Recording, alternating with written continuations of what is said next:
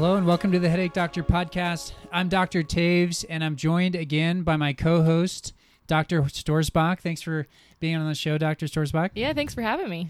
And uh, today's podcast, we're we're excited again, as always. We love talking about headaches and migraines, but what we're going to talk about is how stress plays into headaches and migraines. Now, I'm sure you, the listener, like stress. I'm not really, I'm not really sure what stress is. I've never had stress. Um, if if actually that is you, I'd love to meet you because I'm sure you have an amazing life. But most of us um, have experienced stress, and then people with headaches and migraines have experienced stress in a way that impacts their headaches. Uh, or their migraine symptoms. And so, what we want to talk about is actually one of the misconceptions that oftentimes our patients' uh, voice, or maybe in the healthcare field, uh, is explained to patients that stress can actually cause headaches or migraines. And that word cause is thrown around a lot, or maybe it's just assumed with interactions um, with healthcare providers or maybe information on the internet. Uh, and that, that word cause is rarely the case. Uh, for symptoms, and especially when it comes to stress. And so we want to break that down and talk about correlation and how stress plays into headaches and migraines, but isn't necessarily the cause. Because if we think things are the cause, um, then we'll pursue correcting those things as, as a form of treatment and treatment with the intention of addressing the underlying source of pain. And that's that's one of the big things we want to look at and, and, get to the bottom of is what is the source of pain. So is it stress? Is it not stress? How do we manage stress if stress is important? Uh, we're going to go through all that today. So let's start off dr Stoerzbach with just going through some of the stats and how stress impacts people with headaches yeah, so the research has suggested that stress uh, may be a precursor in as many as 62 to 80% of migraine attacks. Other studies have shown that at least three out of four patients with migraines, both with and without aura, believe that stress has acted as a direct catalyst for their attack.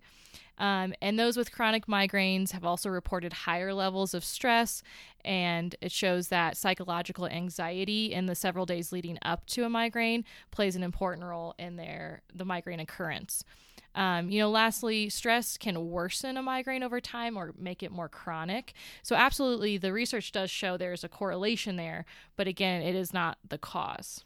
Right, and the this sort of vicious cycle that patients describe, where they maybe maybe initially well everyone has stress in their life to some extent and so they they weren't a stranger to stress prior to migraines but when they have migraines then they become more stressed mm-hmm. or anxious mm-hmm. uh, just because one of our one of the things in our mission is to address this this fear of your next headache or migraine and so there's stress that comes with not knowing when your migraine is going to hit mm-hmm. and that that can um, impact people in a profound way, but it, it'll increase the level of stress, which then can then have an impact uh, on on the source of pain for your headaches or migraines, and uh, and then just lead to this cycle.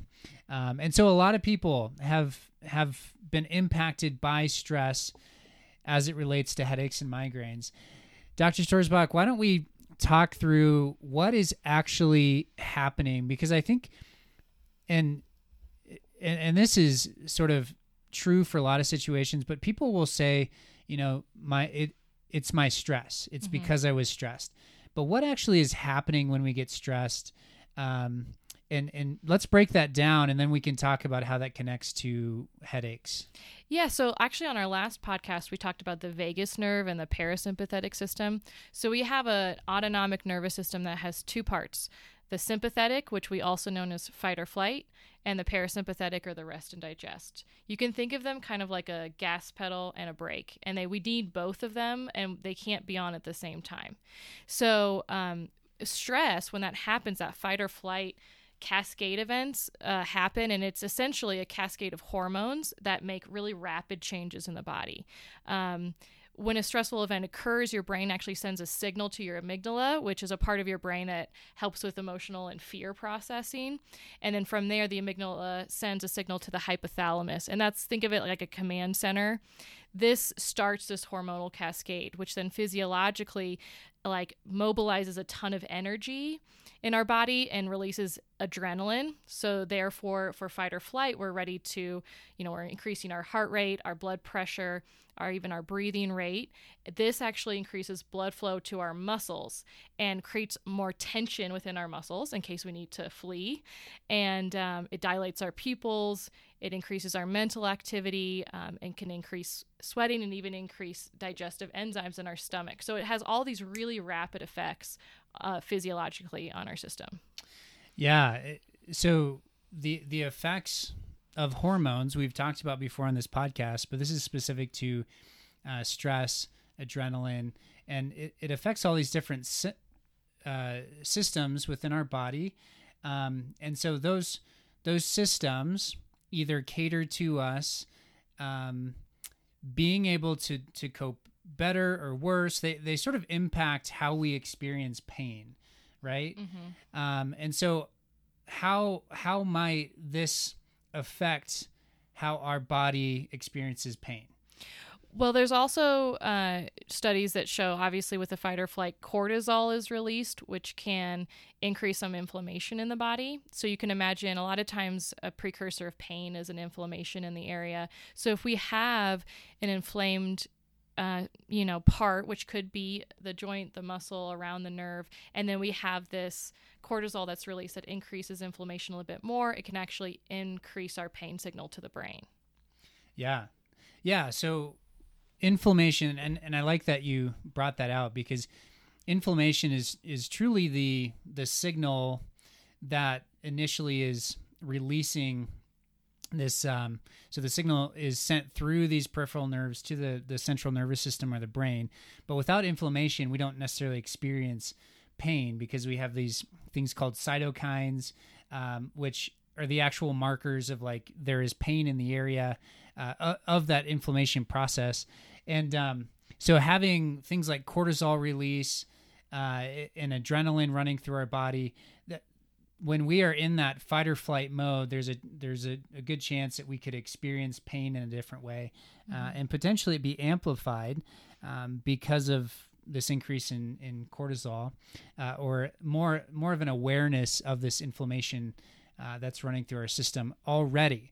And so you're saying the the the person that has stress that leads to a headache likely already has an injury or an underlying mm-hmm. source of inflammation mm-hmm. and then they are just uh, sort of more aware of it because of these changes yeah and we can think of it like we've talked about this before you know we all have a pain threshold line and then we also have like a tension line maybe that should sit below that pain line but say um, we have an event, a stressful event, our pain threshold line can drop, or our tension you know elevates and so those two lines flip.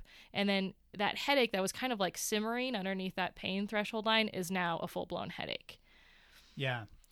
Now when it comes to this the past 18 months there have been a lot of reasons for people to be stressed. And actually the american Psycho- psychology association uh, did they do research every year and look at data and pull in you know how stressed are people. Um, and what they found is that eight out of 10 adults stated that the coronavirus pandemic had a, was a significant source of stress in their life. Now, there's we've talked about before how when we're when we're at home on our computers, um, there are things that will impact the level of tension through our neck or our shoulders.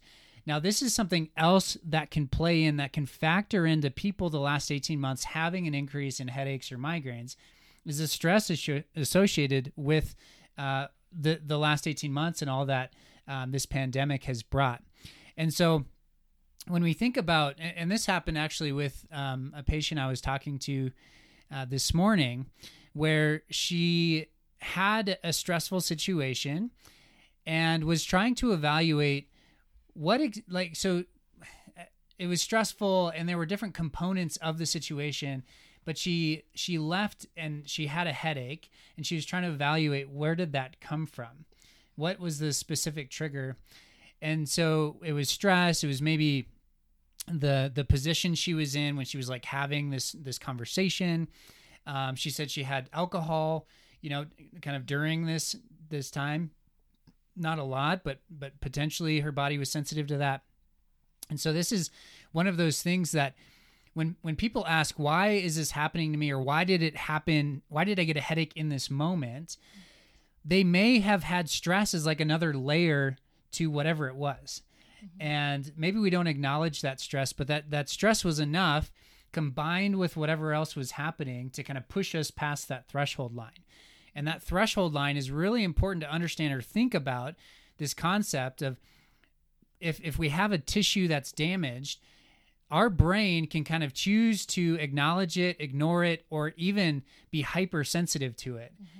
And how we experience that can differ from person to person. And then it can differ based on how our body is functioning at the time. And so that's that's what we're getting at here. Uh, when we are dealing with hormones and specifically as they relate to stress, it's it's manipulating that threshold line in our body. Now, the the impact that stress can have on on muscles and muscle tissue. Um, let's talk a little bit about that because um, there is some sort of direct, more direct input that could potentially uh, we should we could see in like shoulders, you know, things like that when people carry their stress through their shoulders. Mm-hmm. Um, can you speak to that at all, Dr. Stoerzbach? Yeah, so let's talk a little bit about posture and stress that people hold in their shoulders. Um, you know, if we kind of have that classic upper trap point that people will rub all the time and say, "Oh, I feel like my headache's starting here." I, you know, I would argue that that area actually um, can be a trigger for sure of headaches, but is, again is not the cause. What will happen is you do might or you might have some dysfunction in that muscle. You might have a tight band, and our brain has this motor plan of how to use these muscles.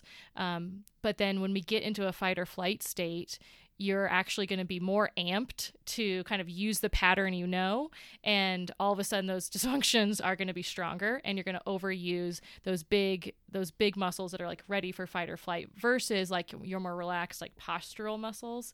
Um, and so i think that can play a role. Yeah so if you think about the the correct posture we should have or if you reach up to the top cabinet to grab that you know special china or you know you're you're moving some landscaping material outside all of these different functions should have a, a specific motor plan where brain is using the muscles in our shoulders and our back and our neck to, to have a very efficient function to it. Uh, now we have the brain has all these different muscles to choose from and so that motor plan should be using the appropriate muscles at the appropriate time but what can happen and what does happen, and most people experience this, is that we have movements that we repeat over and over and over again daily. And our brain gets so used to those patterns that they become dominant and those muscles become dominant. And we don't teach our body to do the opposite movements. And so when it comes time to like increasing cortisol and adrenaline and having this this amped up like we're we're ready, we're in this fight or flight state, the the brain almost like thinks, all right, like I have to I have to get these muscles ready to go. um, and, and when that that movement pattern is dysfunctional and maybe increases stress through the upper trap or the levator scapula, these shoulder muscles that then play into the neck, um, it's naturally going to want to sort of like put them on on like high alert mode. Mm-hmm. Um, and that's that's likely what's happening when patients say they carry their stress in their shoulders. So why why is this not causing headaches? I know we touched on a little bit earlier, but let's just really drive that point home. So here at Novera, we definitely believe that headaches are caused by an upper neck issue, more in the joint area not moving, and therefore the muscles up there are are um, trying to get the joint to move and are getting a little bit upset and angry. And then that can also compress around the nerves that feed into the head and face. So we truly believe that we have to assess the upper part of the neck appropriately, get joints moving to lower that tension line I was talking about. So when you do have a triggering event like stress, which is going to happen with life, or red wine or what the cheese or whatever else these people say, you know, I think this caused my headache. It wasn't the cause, it is just what sent you you over that pain threshold. Yeah. Yeah, absolutely. I have a I have a graphic um, that we can um, at least attach a link to in the in the notes or the description of this podcast, so that you all can can go to the this page on our website or, or find the graphic because it does explain really well how we have a threshold and that can go up and down and then we have a line of tension and that can go up and down and when they when the tension line crosses the threshold line that's when we experience a headache or a migraine so let's let's maybe give again just some practical like here's here's some things to try at home what are some really good ways to manage stress if someone finds that they that stress is a common trigger for them the first thing I would try is actually um, controlling your breath. And I know that sounds a little like out there for some people, like, oh, yeah, everyone says just breathe deeply, you'll feel better. But there's actually like physiological reasons for that. Um, our respiratory rate is the only thing we can control in our, our nervous system. And so if we can actually slow down our breath and breathe more deeply, we will kind of hack the nervous system in our brain to go, oh, yeah, we should probably, we can lower the heart rate and the blood pressure, and you will physically feel that difference between that fight or flight versus the rest and digest mode. So the first thing you can do if something just triggers you is actually pause and then just go, okay, maybe I'll count five deep breaths and then see how I feel after that. So that's a good place to start you know, after that, we had just had that podcast on the vagus nerve. There's ways to stimulate your more rest and digest system. You know, simple things like singing and humming and laughing. Um, cold showers is actually one of them. So those are things you can incorporate to help with the stress. And then, of course, there's always like mindfulness practices, meditation, yoga, which a lot of people are trying. And I do believe in the power of that. But I also believe that unless we address the dysfunction in your neck, you could do that all day long. It's not going to take away your headache. Yeah, yeah. So taking away the dysfunction in your neck, um, for a lot of people, so that's that's talking about the tension line in this graphic I described. Uh, for a lot of people, it does it will require a level of hands-on physical therapy. Uh, last episode, we talked about our virtual evaluation, and so, but there there are very practical things that you can do at home. So if you didn't listen to the last episode and you're wondering, like, well, if I don't live in state and I want to try to reduce the level of tension through my neck so that I'm not always reacting to stress as, as like having a headache or that triggering a migraine, then I would listen to the last episode because I dive into how our virtual visit is, is helpful for people. But what I would suggest and what I'm a, a big fan of is is walking frequently. And then if you can tolerate it as far as like your neck and headaches, I would say uh, start start having a consistent exercise program. Um, just because if we can, it'll actually release endorphins and, and there will be a pain relieving effect to the exercise itself. Um, it can reduce your need for migraine medications and uh, it'll increase your body's threshold for what you can tolerate for pain. And so, if you can find yourself exercising, that's cardio, weightlifting um, combination, if you can get your heart rate up, two, three plus times a week, uh, that can really be helpful. But on a daily basis, just try to get up and walk because um, we talked about the snowball effect. So the the stress might be something that we can't remove. We can't remove like you know the the the boss that is micromanaging. Um, or you know you know the family member that just won't co- cooperate during the holidays or maybe you have a coworker that has a different political view or you know wh- whatever it is um, you we can't remove that but what we can control are how your body physically feels and, and so going on a walk can be a great way to sort of um, Im- improve motion get your joints moving um, allow your muscles to like you know, you know do things that they don't do when you're sitting all day um, and so I'm a big fan of just of just going on walks. Do you have any other thoughts here, Doctor Stoerzbach? Things that you uh, tell patients? Um, no, I I know as far as um, just like making routines is tough for people or just creating a new habit. And there is some research out there that shows you know you have to do something repeatedly for sometimes months on end for it to become more automatic. So it is a tough thing to do. So start small. I tell people make one small goal and that could be a 10 minute walk after dinner most nights of the week and like that's where you start. And you'll you'll already notice an improvement in you know your symptoms just by that um, within a couple weeks and then once you're there and it's become more of a habit then you can start adding more stuff on like okay actually now i'm going to go for a 20 minute jog twice a week or whatever that is but start small celebrate the small goals um, and realize it takes time to develop a new habit Yeah. Yeah. Well, there you have it.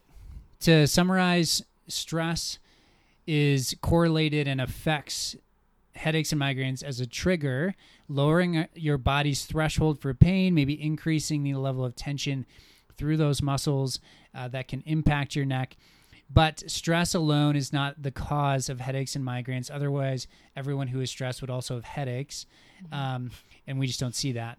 Uh, and so, if if you're listening to this and you want to get to the source of pain, reach out to us. Uh, we would love to help you. That's virtually, that's in person. Um, we have worked with people from all over the world who have found us, and we are very grateful for that. So, if you listen to this podcast and you appreciate what we're doing, you found it helpful, you think others would find it helpful, please share it. Please write us a a good review um, and then reach out to us give us feedback. We would uh, love to know what you think. Maybe if there's there's topics that you want us to discuss uh, we would love your feedback.